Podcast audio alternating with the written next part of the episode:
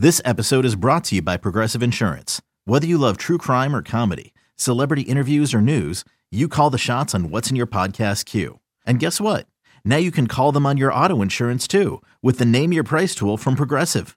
It works just the way it sounds. You tell Progressive how much you want to pay for car insurance, and they'll show you coverage options that fit your budget. Get your quote today at progressive.com to join the over 28 million drivers who trust Progressive. Progressive Casualty Insurance Company and Affiliates. Price and coverage match limited by state law. You could spend the weekend doing the same old whatever, or you could conquer the weekend in the all-new Hyundai Santa Fe. Visit HyundaiUSA.com for more details. Hyundai, there's joy in every journey. You're listening to BetQL Daily with Joe Ostrowski, Joe Gilio, and Aaron Hawksworth from BetQL. Welcome back, BetQL Daily, right here on the BetQL Network. Joe O, Joe G, Aaron Hawksworth with you on a Thursday. It is NFL Draft Day, first round tonight. 8 p.m. Eastern. This whole thing will start, and we've uh, we've touched on our own mock draft, our favorite mock draft moments, the odds shipper. Right now, let's bring on an expert here who can help us handicap this thing a little bit here. John Daigle joining us, four for four football and BetSperts. He's with us on the Roman guest line. John, welcome to the show. Excited to get your thoughts on all this and curious um, how you handicap and, and kind of dive into the late odds movement here. I mean, about a few days ago, it was still probably Aidan Hutchinson number one. And as, as late as last night into this morning, it looks like Travon Walker, the favorite to go one, and now Kayvon Thibodeaux, possibly number two. H- how do you kind of uh, think about what you thought a few days ago? Do you change your opinion based on the odds as we get closer to this?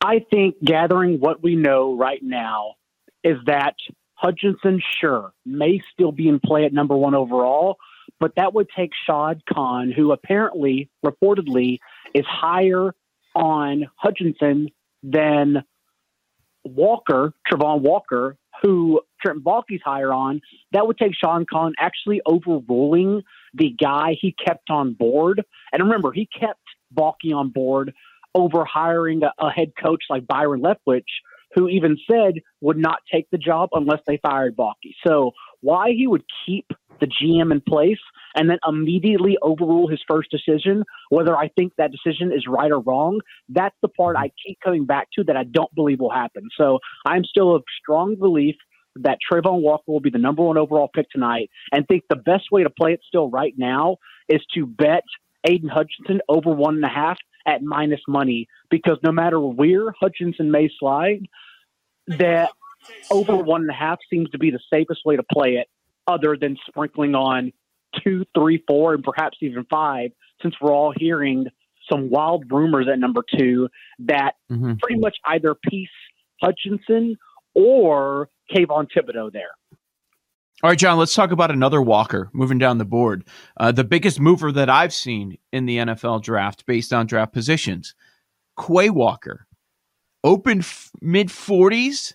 Now I'm seeing 20 and a half at FanDuel, and that's on the low end. Most other books have mid 20s. Uh, why such a big move on Quay Walker, and is it now out of bounds to bet?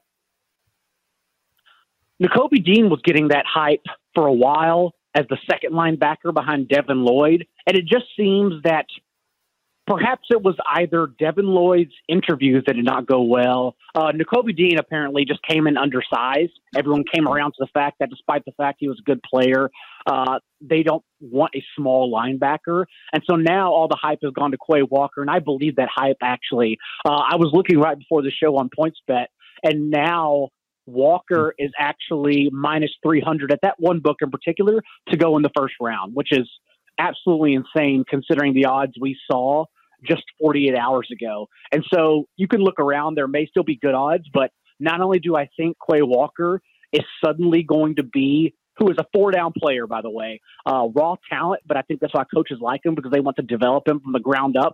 But not only do I think he'll be a first round player now, I think we start looking at number nine overall to the Seahawks. I think the Texans are certainly wow. 14, and and I think his floor is 21 to the Patriots. Wow. John, I'm curious your thoughts on this number three pick. How much control and say do you think Lovie Smith has? I keep seeing Derek Stingley Jr., and it's impressive how high he's projected to go now, potentially number three. How do you see this number three p- pick playing out? It's a real coin toss, in my opinion, right now between Derek Stingley and if Aidan Hutchinson falls, because if the Lions and Brad Holmes really are higher on Kayvon Thibodeaux than Hutchinson, and we have some conflicting reports on that overnight, which is why I just want this thing to already kick off because my brain can't take any more right now. But if the Lions go Thibodeaux, I would imagine the Texans perhaps run up for Hutchinson, but that's where it gets interesting because if Stingley really has been the number one board on their time and this entire time, and I have no reason to believe he has not been, right? Because just like when we when when others incorrectly pinned Aidan Hutchinson to the number one overall pick, we heard a few weeks ago that a cornerback was number one on Texans board, and everyone then assumed it was on Ahmad Gardner since Sauce Gardner was the one who was a number one cornerback on a lot of other teams' boards. But what we do know now is that at least two teams have Derek Stingley ranked over on Ahmad Gardner. And from everything we've gathered the last, I would say, even week, I think those two teams are the Texans and the Seahawks. And so I do believe if the Texans are going number three are, are going cornerback at number three overall, it is in fact Derek Stingley. It just comes down to if the Lions take Thibodeaux, would the Texans take Stingley over Hutchinson? And that's something I'm not sure of just yet. John, who's the player that could fall tonight? It happens every year. You know, there's there's and all of these mocks, and you know we put them out, and there's there's 11 players that are, are top 10 players. Well, that means someone's got to fall down the board. If you if you had a, a guess right now, a player that either you have mocked or you've seen mocked very often within the top 10, that we get to 11, 12, 13, and and they're still on the board. Who do you think that player might be? The chalk answer would be Kayvon Thibodeaux, knowing that if he gets past two the Jets and Giants are not interested, vehemently not interested. And then you have to look at do the Falcons, who are prioritizing receiver, it seems like, knowing they're really not rebuilding this year. They are rebuilding. They're just trying to put pieces in place, though. They know they're not going to compete this year. And so then you ask, well, do they go Jameson Williams or Drake London, knowing that they're really just trying to put someone in place to develop for another quarterback, a different quarterback next year? Or do they not even imagine Thibodeaux falling? So once an edge rusher gets there, premier edge rusher, by the way, then will they pull the trigger on that? Uh, Thibodeaux's floor, though, would still be nine. Pete Carroll, from everything I'm hearing, is absolutely infatuated with him and is hoping he falls. So he would stop at nine. I also think, though, if Thibodeaux falls, that pushes Jermaine Johnson out. And Jermaine Johnson, the last few days, has gotten all the hype as a top 10 player. But I don't know if there's a place to fit him inside the top 10 because not many teams are thinking edge rusher outside of the top four. Uh, if he, if Jermaine Johnson, I'm assuming he falls past the Jets' first pick at number four, then I think the next spot would be the Jets again at 10. And that's if they don't want to continue maximizing Zach Wilson's rookie contract as they have done the past offseason and a half to not only help Zach Wilson in his development, but to give themselves better odds, knowing they have, whether no matter what we think about Zach Wilson, the fact is the Jets now have a rookie deal for the next five years, and that's very important. And so I still think they actually follow that blueprint with the number 10 pick and take the best receiver available. And in that case, Jermaine Johnson would then likely slide to either the Texans at 13 or the Ravens at 14. And those are the two players, yes, that I believe could probably fall out of the top 10. John, let's talk betting strategy. Uh, betting on the draft is a little bit different because it's information based, and it seems like a lot of bettors are more willing to lay a large amount of juice. Uh, do you have a max point where, okay, listen, I, I think I know this, this is going to happen, and it looks like a good bet, but I just can't get to that. I can't lay minus 450, even though I think it's close to a lock or something like that. Like that, uh, is there that? And have you set up your bets in a way where you're scared about something happening where okay if we played this scenario out scenario out i do have it correlated in one way so a lot of this could go uh, go wrong for me. It's only a kick. A jump. A block. It's only a serve. It's only a tackle. A run. It's only for the fans. After all it's only pressure. You got this. Adidas.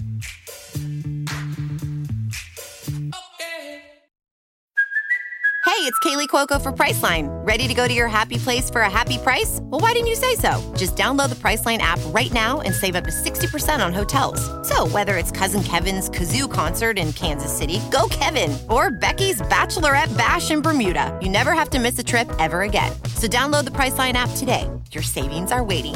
Go to your happy place for a happy price. Go to your happy price, Priceline. Well, every bettor's different, and we all handle risk and volatility different. For a typical recreational better, I can't imagine they would be wanting to lay, like looking at Travon Walker, no matter how many signs are pointing there as him as the number one overall pick tonight. And then to your point, playing minus 450. Uh, I would imagine your typical better who's doing this just for fun because they want that adrenaline rush would probably stop at I don't know, minus 150, and that's probably even too much. And so for me personally, I don't mind playing juice like that at all, but I'm still trying to follow the information markets. And, you know, all of us are so locked into this literally every day that we have some bad numbers, but the bad numbers are still like bad bets we made at 10 to 1, right? Uh, we're not really chasing wild rumors and then betting that minus money. And so that's the way I handle it is that I bet according to what I believe will happen and all the information I'm hearing and then more importantly sifting out because I still think one of the most important human skills is to take in every bit of information and then learn how to ignore 98% of it. And the sifting process becomes very important, especially during the draft process if you're trying to get your bets right. But then also, even like the last 48 hours, I've heard enough conflicting rumors to some of my other opinions where I'll put down a little more. And I don't like to hedge out everywhere. Um, I know a few few very smart people who hedge out with every single bet. Um, but again, I'm not a reactionary person. I prefer to sit and ponder and think about things before wagering. And so I have hedged out in a few places, but not even enough to to overrule my initial thought if I still think there's a chance for it. And so uh, I hope that answers your question because I, I genuinely just think everyone plays it differently. It's hard to believe that we're talking about the draft and we haven't talked about quarterbacks yet. Um, says a lot about the quarterbacks in this draft. Uh, I see you have a couple, two to three actually, potentially uh, going in the first round in your mock draft. Tell us a little bit about what you're projecting with the QBs. The wildest rumor I've heard in the last three days, and remember the past 48 hours, we've heard literally everything you can imagine on every single player. The wildest one is that Sam Howell's range starts at number nine with the Seahawks. Uh, Get up. I have sprinkled on. I, sprinkled, I told you that's the wildest one. Uh, Uh-huh. But I have heard enough about Sam Howell in the past 48 hours to where I went ahead and sprinkled on. He's like 40 to 1 at some books. So if you want to go ahead and take that as the first quarterback, I also think he's viable as the third quarterback because it seems like some teams sneakily have him over Desmond Ridder for that spot. Either way, for Sam Howell, and again, 40 to 1, but for Sam Howell to be the first quarterback, I would imagine he has to go before Malik Willis at number 20 overall. Uh, because we know, as the Steelers tell us every single year, that's who they're going to pick at number 20.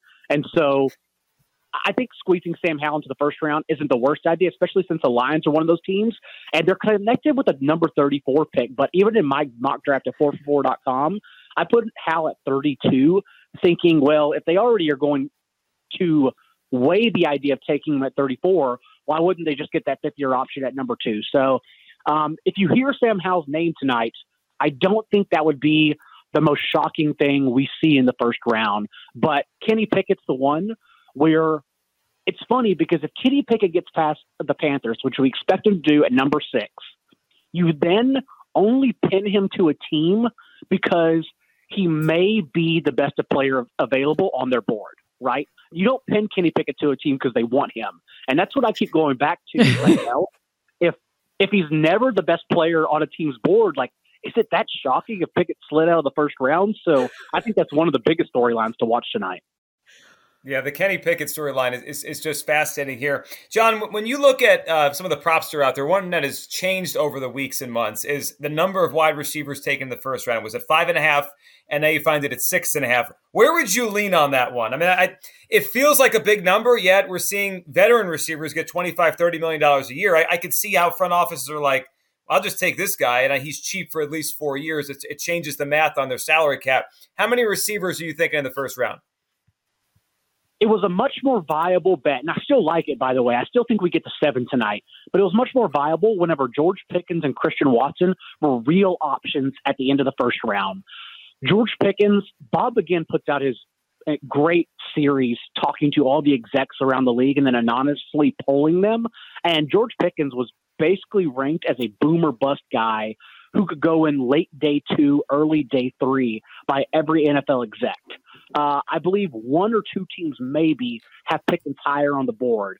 And so Pickens is a real wild card here because we will certainly get to seven receivers if a team like let's say, and I'm just throwing out names here that I've heard, uh, like the Texans, for instance, like the Packers, if they actually go Pickens in the first round, we will absolutely get to seven receivers since Treylon Burks and now Jahan Dotson are no longer questions. Jahan Dotson is going as early as perhaps 15 and going as late as 24. He's going to be there in this draft. Um, but yeah, it really just comes down to Pickens if we get the seven or eight, since we are somewhat eliminating Christian Watson from the process. So I still think we get there. And more importantly, I think we see an early run, so much so that number six, a trade up for a wide receiver, or even the Giants passing on a player like Sauce Gardner if he's there at seven, and instead going wide receiver is very much on the table. John, we have about a minute left. Any other bets that you'd like to rattle through that you have not mentioned that are currently available? Oh, I haven't scanned the market too heavily since I've been so invested the past yeah. I don't know two months, and now now I'm just completely tired. But I still think, even though again it's minus money, I still think Aidan Hutchinson over one and a half is practically. Mm-hmm. It's crazy to say now, but I think it's one of the safest bets you'll make in this entire process, no matter the juice. And then if there are still some lingering books out there on Quay Walker uh, in the first round or under a 30 and a half, I like that as well.